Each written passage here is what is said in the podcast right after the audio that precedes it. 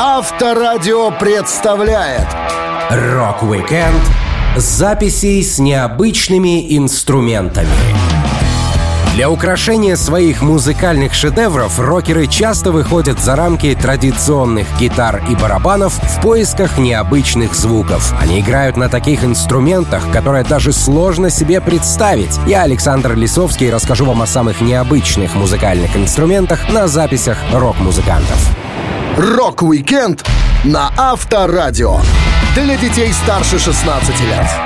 Песня Wild Thing в исполнении группы Troggs стала очень популярной. На нее даже делал кавер Джимми Хендрикс. Известная «Дикая штучка» скрывает в себе пару менее известных историй. Во-первых, она не принадлежит Troggs.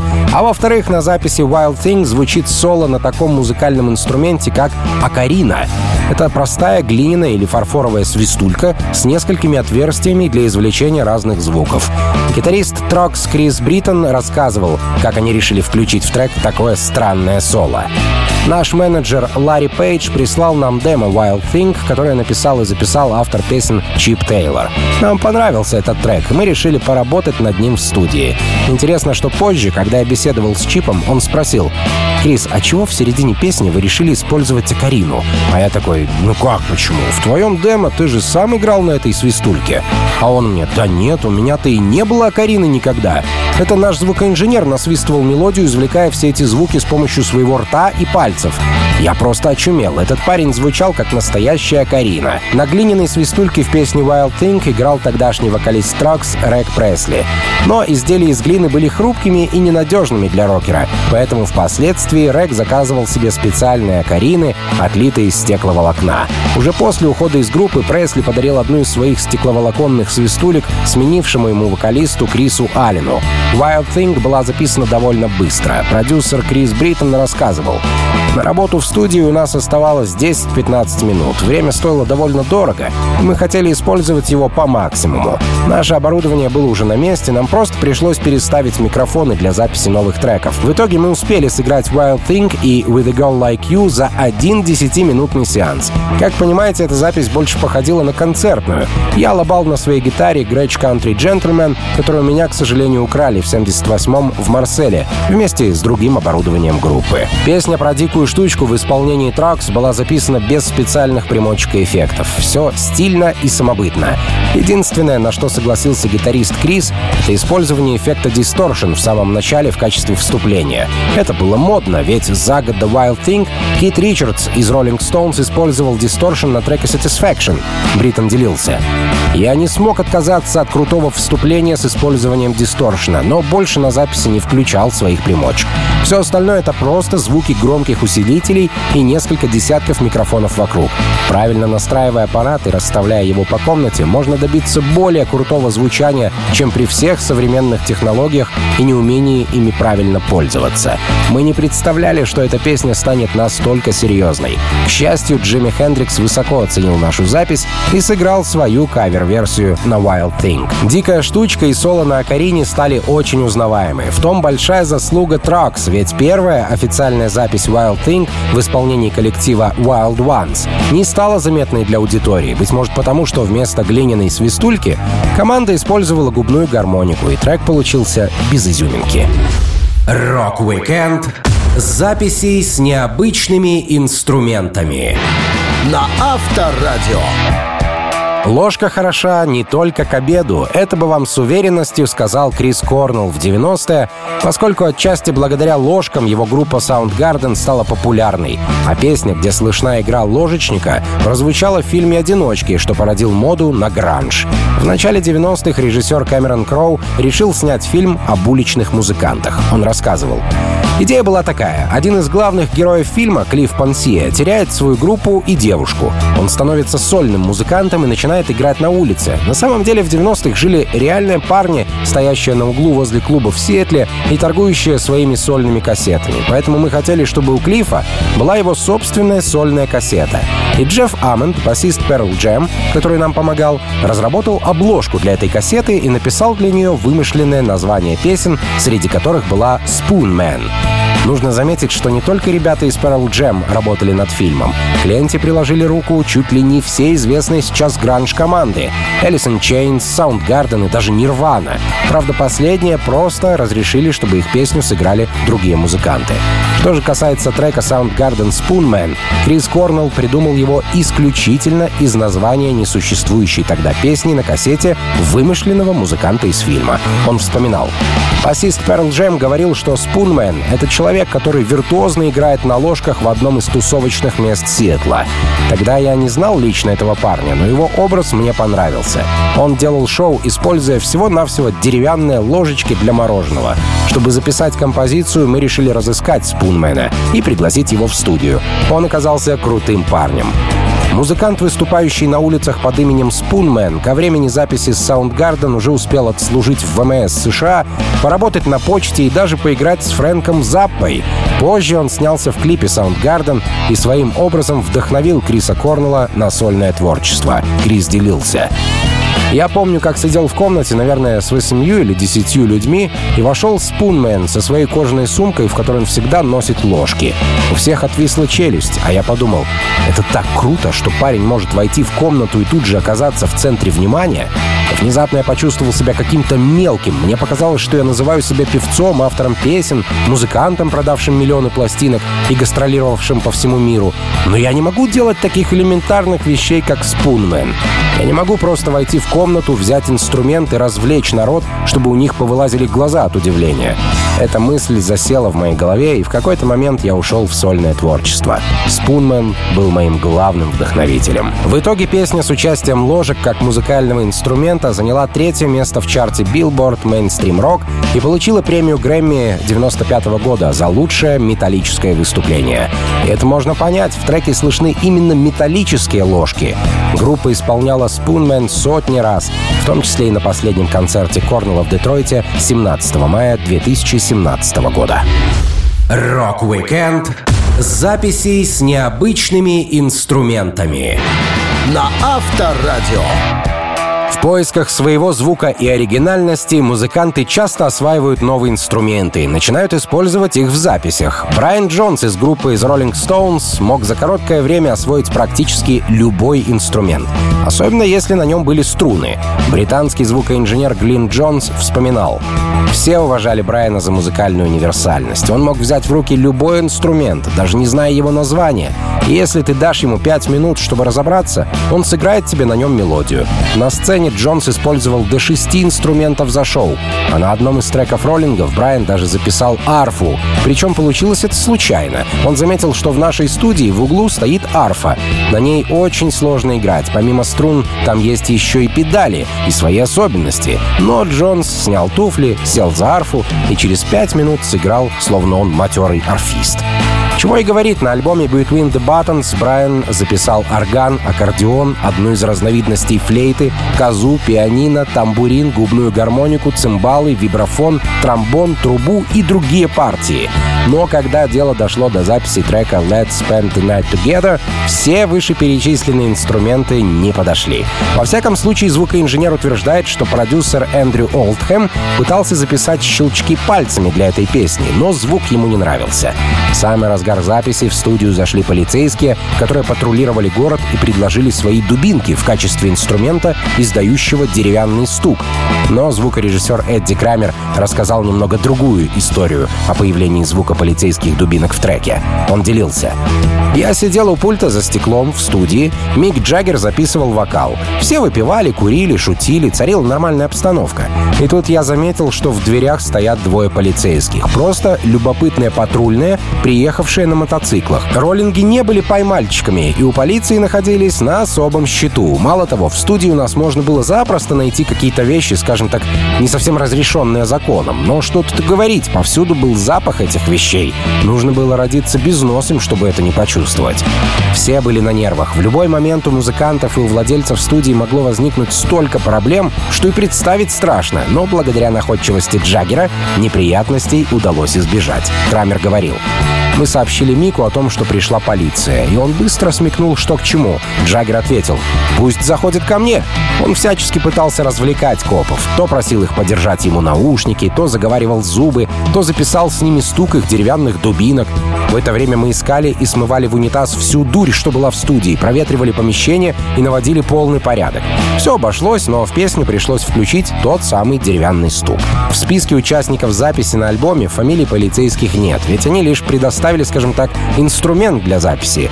Зато на сотой секунде песни четко слышны деревянные щелчки, благодаря которым Rolling Stones не нарвались на штраф и не угодили за решетку. Рок-викенд записей с необычными инструментами. На Авторадио. Глокеншпиль — удивительный в своей простоте и звучании музыкальный инструмент. Многие рокеры не обошли его стороной. По сути, тот же ксилофон с металлическими пластинами. На таком почти каждый играл в детстве. И, видимо, это детство некоторые рокеры не забыли в зрелые годы. Оказывается, на многих песнях Брюса Спрингстина звучит глокеншпиль, который усиливает его гитару. Но одной из самых выразительных партий необычного ударного инструмента стал не трек босса, а композиция Radiohead «No Surprises». Песня получилась похожей на колыбельную. Басист Колин Гринвуд говорил No Surprises — наша песня для стадиона. Мы поместили ее на альбом после психоделичной Climbing Up the Walls. Идея заключалась в следующем. Сначала напугать всех до усрачки с помощью Climbing, а затем успокоить с треком No Surprises, под который даже можно укладывать спать детишек. За мелодию на глокеншпиле в группе отвечал брат Колина Джонни Гринвуд. Он с малых лет любил играть на музыкальных инструментах и все время учился чему-то новому. Музыкант хорошо владеет гитарой, но не хотел на ней зацикливаться. Он говорил, Radio. Когда мы учились в школе, мы ненавидели и не доверяли всему, что было успешным в больших масштабах. Например, группы с длинными волосами, которые исполняли гитарное соло. Это не такая уж и сложная профессия. Я всегда ненавидел гитарное соло. Нет ничего хуже, чем услышать, как кто-то перебирает гаммы своего страта. Мне интересно работать с менее предсказуемыми и более эксклюзивными вещами. Джонни умеет играть на всем, что попадется ему под руку. В детстве он даже создавал композиции с помощью подаренного ему рекордера, духового инструмента, напоминающего флейту. Потом парень взялся за альт, побывал в нескольких оркестрах, пока не попал в оркестр Теймс Вейл. Он говорил, «Я был во многих школьных оркестрах и никогда не видел в них смысла, но в Теймс Вейл я внезапно оказался со взрослыми, серьезными 18-летними ребятами, которые действительно могли играть хорошую мелодию. Я помню, как подумал, а, так вот как должен звучать настоящий профессиональный оркестр. И остался с ними. Имея хорошее музыкальное образование, Джонни Гринвуд стал находкой для Radiohead. Что и говорить, для одного только трека «Climbing Up the Walls» Гринвуд написал партию для 16 струнных инструментов, а для No Surprises сыграл на глокеншпиле. Он делился. «Я всегда с удовольствием пробую новые инструменты, и, честно говоря, мне нравится играть с Radiohead, скажем, на глокеншпиле не меньше, чем на гитаре. Конечно, регулярные гастроли заставили меня играть на гитаре чаще, но мне не нравится тотемное поклонение этой штуки журналы, коллекционеры и так далее. Мне нравится бороться с инструментами, на которых я не умею играть, изучать их, покорять и находить новое звучание. Клипе на композицию No Surprises Том Йорк пел в скафандре, который наполняется водой. В обычных условиях он мог задержать дыхание на минуту, но во время съемок Том волновался, и каждые 10 секунд приходилось сливать воду, чтобы он не задохнулся. Тем не менее, после множества дублей дело было сделано, и песня No Surprises обзавелась не только партией Глокеншпиля, но и красивым видеорядом. Рок-викенд записей с необычными инструментами. На Авторадио. Группа «Металлика» может время от времени удивить своих фанатов не только выпуском альбома, записанного с большим симфоническим оркестром, но и записью пластинки в неожиданном стиле. Дело в том, что после выхода одноименного альбома группы, который прозвали «Черный альбом» за его обложку, «Металлика» слишком долго бездействовала, а потом выпустила почти подряд целых две пластинки «Load and Reload», используя в них необычный подход к записи. Улерих рассказывал. «Сначала мы хотели сделать один двойной релиз, но с момента выхода черного альбома прошло аж пять лет. Честно говоря, нас самих это раздражало не меньше, чем фенов, и мы сразу же твердо решили, что такого простое не должно повториться. Когда же после почти года работы над Load мы оглянулись назад, чтобы подвести какие-то итоги, то ужаснулись, потому что поняли, что все повторяется заново. К началу 96-го мы записали лишь барабаны, бас и немного гитар. И чтобы полностью закончить работу, нужно было еще как минимум столько же времени. Если бы мы продолжили запись дальше, разница во времени между Металлика и Load составила бы уже не 5, а целых 6 лет. В итоге, чтобы не тянуть кота за хвост, Металлика выпустили часть сведенного материала на альбоме Load, а другую часть на Reload, который заметно отличался от всего творчества команды. Хотя Ньюстед не почувствовал никакого отличия. Он делился. А по-моему, это самое, что ни на есть металлика. Настоящая металлика, такая, какой она должна быть. Громкой, тяжелой, жесткой. Мне искренне жаль тех, кто зацикливается на чем-то одном и совершенно не хочет признавать ничего нового. Мы никогда не стояли на месте и всегда искали что-то свежее. У металлика вы не найдете двух похожих друг на друга пластинок. Несмотря на то, что песни для Load и Reload были написаны в одно и то же время, эти два альбома все же отличаются друг от друга. Взять, например, вокал. Джеймс поет совсем не так, как год-полтора назад. В последнее время он увлекся вещами типа Pink Floyd и сильно разнообразил свое пение. Также мы применяли в большом количестве разнообразные эффекты. В альбоме Reload на треке Low Man's Lyric группа использовала очень древний и сложный музыкальный инструмент 12 века харди-гарди, он же колесная лира. Это странная смесь скрипки и шарманки, которая помогла в песне раскрыть мысли бездомного наркомана, что всю жизнь страдает, желая получить еще один шанс. Хэтфилд рассказывал. Специально для Low Man's Lyric мы нашли виолончелиста по имени Дэвид Майлз, который играет на харди-гарде. Это страшнющий инструмент, освоить который я бы даже не решился. В 13 веке его называли «лирой нищих», нечто среднее между скрипкой и волынкой. Это было довольно забавно и очень необычно. Трек длится более 7 минут, и Ларс вместо малого барабана использует тамбурины. Чтобы влиться в атмосферу, созданную Харди Гарди, я решил спеть голосом Тома Уэйтса, который в последнее время мне жутко нравится. Получилось очень глубоко и круто. Под крутостью Джеймс подразумевает мелодичность записанного в 95 году трека.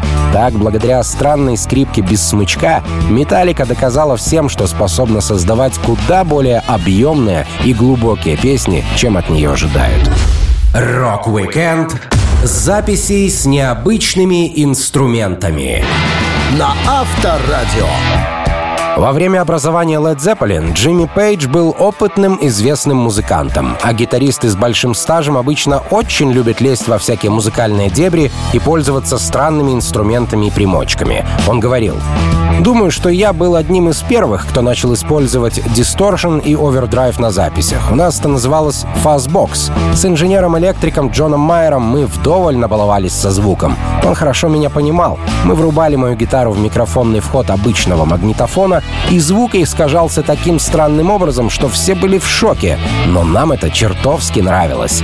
Неудивительно, что проводя многочисленные эксперименты со звуком, Джимми Пейдж наткнулся на такой инструмент, как терменвокс. Необычное приспособление для извлечения звуков было создано советским изобретателем Львом Терменом. В 1922 году на встрече Льва Сергеевича и Ленина Ильич даже лично попробовал сыграть на этой новинке. Через 47 лет после экспериментов Ленина с терминвоксом за инструмент взялся Пейдж, чтобы украсить песню Led Zeppelin «Whole Lotta Love». Несмотря на то, что компиляция звуков в середине трека кажется хаотичной, она строго продумана музыкантом. Он говорил, «Я знал, чего хочу, и я знал, как это сделать, поэтому создал большинство звуков с помощью терминвокса и моей гитары. Терминвокс генерирует практически все высокие частоты, а мой добрый Лес Пол издает более низкие звуки. Я хотел, чтобы люди услышали, насколько мы сосредоточены на создании музыки. Термин «вокс» хорошо сочетается с вокалом Роберта Планта того времени. Мне показалось это идеальным решением. Пейдж был не первым и не единственным рокером, умеющим крутить руками в воздухе, издавая звуки на терминвоксе. Брайан Джонс из Rolling Stones записывал этот инструмент на альбомах The Satanic Majestic Request и Between the Buttons, которые вышли за пару лет до сингла Цепелинов Whole Lotta Love. В 1966 году даже The Beach Boys использовали похожий инструмент на записи Good Vibrations. Но если быть точным, у них был электротерминвокс, а это уже нечто другое. После выхода Whole Lotta Love» песня стала популярной и могла повлечь за собой судебные иски по авторскому праву, поскольку Плант написал текст, уж очень подробно цитируя песню «You Need Your Love» Вилли Диксона. Но Цепелины вовремя спохватились и все вопросы урегулировали вне зала суда. Плант говорил, Риф Пейджа был рифом Пейджа. Он был там прежде всего. Я просто подумал, ну что я буду петь? И спел одну из своих любимых песен, можно сказать, украл. Теперь, когда мы все уладили, мне легче. Знаете, мы не платили сразу лишь потому, что если бы песня не стала популярной, никто бы и не заметил плагиата. Это как азартная игра. Заметить не заметят. В этот раз мы проиграли, но в то же время и стали победителями. Зато музыка Холла Лата Лав была оригинальной. Такое вообще сложно придумать самому, если ты не Пейдж. Джимми рассказывал, рассказывал, как его трек не принимали на радио. Я радикально изменил настройку и создал набор рычащих злых звуков, которые нельзя услышать по коммерческому радио.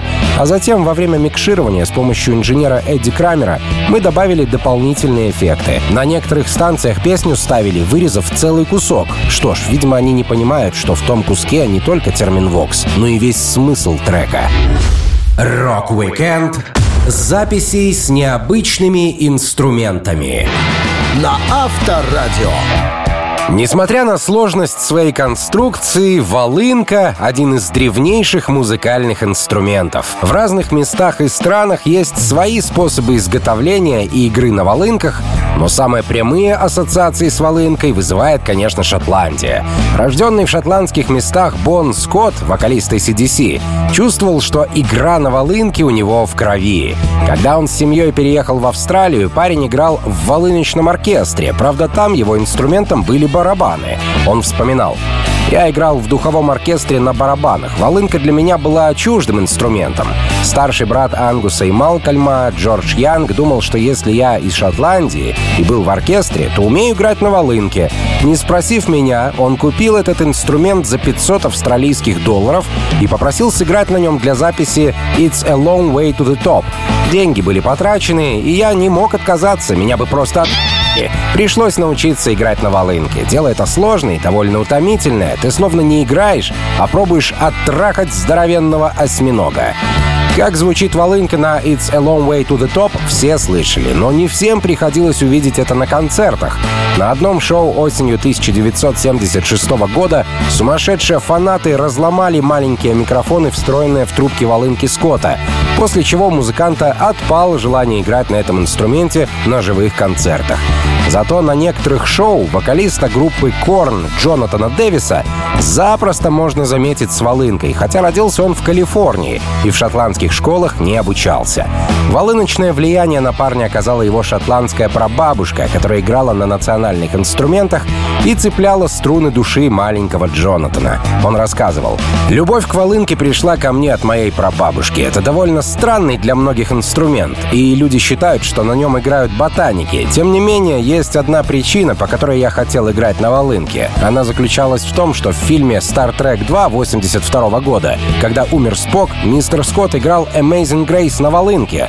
Этот ублюдок так душевно пилил, что все рыдали, и я подумал, я должен научиться играть так же. А потом я пошел в среднюю школу, в которой был музыкальный оркестр, и так и понеслась. Получив основы волыночного мастерства в юности, повзрослев, Дэвис связал свою жизнь с нью-металом и решил использовать знания в деле. Музыкант вспоминал. «Я очень люблю звучание волынки, но я не хочу доить меха, пока все не сдохнут со скуки. Поэтому играю не на каждой записи, чтобы превращать песни в дрянную кашу. Я использовал волынку только в двух или трех треках за всю историю Корн. Если я чувствую, что есть место, где я мог бы сыграть, я это делаю. Нет? Значит нет. Не будем перебарщивать. Первой песней группы Корн с волынкой стала «Shoots and Ladies», которая вышла на дебютном альбоме группы. Дэвис играл не в студии, а ходил по коридору с волынкой мимо микрофона. Это создавало ощущение, что музыка звучит с эхом в каких-то далеких горах. Соло записали вроде как в шутку, но оно настолько хорошо приклеилось к треку, что отклеивать его было бы музыкальным преступлением. Так волынка стала время от времени появляться на песнях нью-метал группы Korn. Рок-викенд записей с необычными инструментами на Авторадио. Джимми Хендрикс всегда любил сложности. Он постоянно искал оригинальные подходы, использовал гитарные примочки и уже когда, казалось бы, придумывать нечего, находил новые способы свести с ума слушателей. Во время записи альбома Electric Ladyland музыкант рассказывал, что даже их группе отлично разбирались в звуке и ждали хорошего релиза. Джимми говорил, Наше дело — попытаться омыть души людей. Мы сейчас хотим превратить музыку в религию. В любом случае, она уже духовная, и мы желаем, чтобы ее уважали как таковую. Мы называем нашу музыку электрической и церковной. Некоторые наши слегка сумасшедшие фанатки знают о музыке больше, чем парни. Люди зовут их группис, но я предпочитаю термин «электрические леди». Весь мой альбом «Electric Ladyland» посвящен именно им. Слова песен Хендрикса имеют глубокий подтекст и отсылают к интимным отношениям мужчины и женщины. Не стало исключением и песня «Crosstown Traffic», где поется о девушке, от которой сложно избавиться. Докопаться до мыслей леди и понять, чего она хочет, все равно, что проехать через Crosstown Traffic, городские пробки. Для записи некоторых частей песни, которые имитировали бы звуки дорожных заторов, Джимми решил использовать козу. Не ту козу, которая рогатая за малыми ребятами, а простой и надежный музыкальный инструмент инструмент. Хотя козу принадлежит к семейству духовых, в него не просто дуют. Он работает на вибрации, а значит музыкант должен как бы напевать песню в козу, чтобы она заработала. Басист Ноэль Рейдинг вспоминал о записи альбома. В студии тусовалось много людей, нельзя было спокойно куда-нибудь пройти. Это была вечеринка, а не сессия. Джимми решил воссоздать плотный трафик из людей, чтобы прочувствовать атмосферу, и позвал всех в гости. Из-за таких фокусов продюсер Чес Чендлер страшно разозлился на Хендрикса и ушел. Джейми был перфекционистом. Он пытался отшлифовать каждую деталь. Это усложняло работу. Он и барабанщик Мич Митчелл записали более 50 дублей Gypsy Eyes за три сессии. В то же время для записи казу на Crosstown Traffic Хендрикс даже не утруждал себя поискать инструмент, а создал его из подручных материалов. Он взял что-то вроде папирусной бумаги и расческу для волос. Немного поколдовал, и в итоге получился инструмент, который погружает в атмосферу городской автомобильной пробки даже лучше, чем сигналы машин, что использовали Lovin' Spoonful в песне «Summer in the City». Писатель Мик Уолл, который работал над биографией Хендрикса, говорил, «Джимми развлекался как мог. Я бьюсь об заклад, ты нигде и никогда не увидишь Клэптона, который подыгрывает своей гитаре, напевая песню в расческу для волос. Даже Фрэнк, мать его, Заппа использовал казу в песне «Freak Out», но и он не додумался сделать такой музыкальный аппарат, как Джимми. Это было красиво, эффектно и недорого. Видимо, играя на козу и гитаре, Хендрикс оказался настолько загружен, что дал возможность басисту Нойлю Рейдингу записать бас-партию самостоятельно. Ведь время от времени Джимми брал бас в свои руки, считая, что никто, кроме него, не сыграет как нужно. Так, благодаря одному маленькому козу, у Рейдинга была работа, а у песни — имитация дорожной пробки. А у нас остался бессмертный хит «Crosstown Traffic». Рок-викенд записей с необычными инструментами. На Авторадио. Для рок-группы Jethro Tull использование флейты в своих записях вполне нормальное явление, но многие неподготовленные слушатели сразу отмечают необычное звучание треков коллектива. Вокалист, фронтмен и флейтист Ян Андерсон выбрал флейту не сразу. Поначалу он, как и все другие, играл на гитаре. Причем гитара у него была не абы какая, а бэушка от старины Леми Килмистера. Андерсон рассказывал.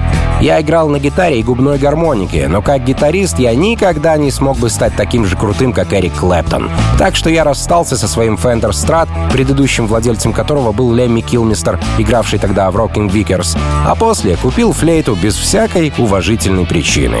Оказалось, флейты не только красиво выглядят, но и существенно различаются по конструкции и звукам, которые они издают. Есть даже инструменты, которые можно считать настоящим произведением ювелирного искусства серебряным корпусом и сверхпрочными деталями. Первая флейта Андерсона выглядит выглядела красиво, но играть на ней он не смог. Музыкант вспоминал.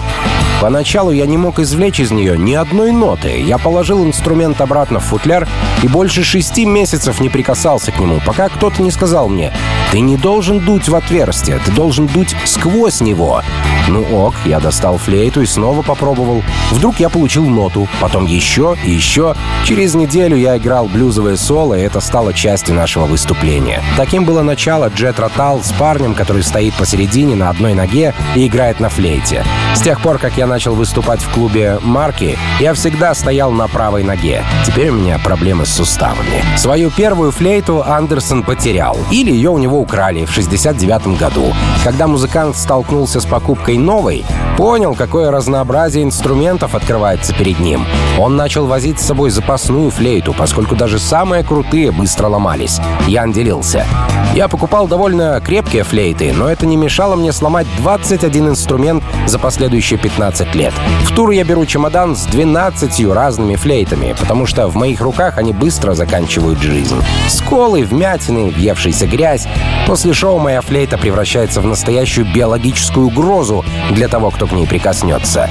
Как бы то ни было удивительно, лишь в 46 лет после многих успешных шоу и записей во время поездки в Индию Ян Андерсон решил научиться играть на флейте правильно, а не так, как получается. Он говорил, «В моем гостиничном номере был факс, поэтому я попросил музыкальный магазин в Лондоне прислать мне таблицу аппликатуры флейты и обдумал все, что я делал неправильно на протяжении многих лет. На обучение аппликатуре и регулировке амбашура у меня ушло около трех месяцев, в течение которых было много выступлений, и я пытался постепенно переключаться. Наверное, это оказалось не лучшее время для посещения концертов Джет Ротал. Одна из флейт Яна Андерсона как-то раз побывала на орбите. Музыкант одолжил свой инструмент женщине-космонавту, которая увлекалась игрой на духовых. Сейчас Андерсон ничуть не жалеет о том, что променял гитару на флейту. Он делится. «Я до сих пор не знаю известных флейтистов в мире рок-н-ролла. Благодаря флейте Jethro Tull стали известной группой и объехали весь свет. К тому же я горжусь званием лучшего рок-флейтиста мира. Лучшего, потому что нет другой альтернативы. Рок-викенд записей с необычными инструментами. На Авторадио. В записях группы Black Sabbath обычно слышны привычные нам инструменты — гитара, бас, барабаны и голос старины Оззи. Но есть отдельные треки в творчестве группы, над записью которых пришлось хорошенько повозиться, осваивая музыкальные инструменты, что даются очень сложно. Как правило, инициатором внедрения музыкальной экзотики был Тони Айоми. Оззи вспоминал. Единственным парнем в школе, который никогда ко мне не лез, был Айоми. Он на год старше, его знали все. Тони умел играть на гитаре. Мое самое яркое школьное воспоминание о нем — это день, когда нам разрешили принести в школу свои рождественские подарки. Тони пришел с яркой красной электрогитарой. Я тоже всегда хотел играть на каком-нибудь инструменте, но у моих родителей не было денег. Да, к тому же мне бы все равно не хватило усидчивости. Я мог сосредотачиваться максимум на 5 секунд, а Тони умел умел играть. Он был одним из ребят, одаренных от природы. Можно дать ему какую-нибудь монгольскую волынку, и за пару часов он разберется, как играть на ней блюзовые рифы. Как оказалось, с волынками у Тони Айоми получалось не очень-то гладко. Дело было во время записи альбома Sabbath Bloody Sabbath, что вышел в 1973 году. Для того, чтобы украсить треки, музыканты использовали не только синтезаторы, мелатрон или тавры, они раздобыли носовую флейту, разбираться с которой пришлось Гизеру Батлеру, а также волынку, за которую должен был отвечать Айоми. Но что-то пошло не так, Тони говорил. Я не смог сыграть на волынке в песне Spiral Architect, хотя долго пытался пытался. Мне на минутку показалось, что у меня все получится. Я отправил одного из членов нашей команды приобрести инструмент в шотландском магазинчике. А когда взялся дуть, ничего не вышло. Это повторялось снова и снова. Я просто тратил студийное время. Я расстроился и сказал, отнесите ее обратно в магазин, скажите, что она ни черта не работает. Парень в магазине поиграл на ней и ответил, да ничего такого, с ней все в порядке. И отдал волынку нам обратно. Затем я подсоединил трубки к пылесосу, чтобы посмотреть, можно ли наполнить мешок воздухом, а я буду только играть. Но, естественно, единственным звуком, который удалось получить, был у который раздавался из пылесоса. Я целую вечность истратил на попытки, но все, что я смог извлечь, это что-то напоминающее стон умирающей кошки. В общем, я сдался. То же было и с ситаром. На нем я тоже не смог заиграть. У меня были такие клевые идеи, но они так и не воплотились в реальность. Ситар тот у меня до сих пор где-то валяется, а вот от волынки я избавился. В итоге, чтобы сыграть на струнных для трека Spiral Architect пришло много специально обученных людей из оркестра. Волынку тоже пришлось предоставить чужим губам. Но самым удивительным инструментом оказалась носовая флейта Гизера Батлера. Гизер довольно быстро освоил инструмент, в отличие от того же Айоми, который, как вспоминает Осборн, даже на губной флейте играл странным образом. Оз говорил, Помню, в нетрезвом состоянии Тони решил сыграть на флейте, но потерял ориентацию в пространстве и приложил инструмент не к губам, а к подбородку. Всю песню он просто стоял и дул в микрофон, пока флейта была где-то далеко. А зал удивлялся, да что за хер... Так что с экзотическими инструментами нам всегда было непросто. Рок-викенд записей с необычными инструментами на Авторадио.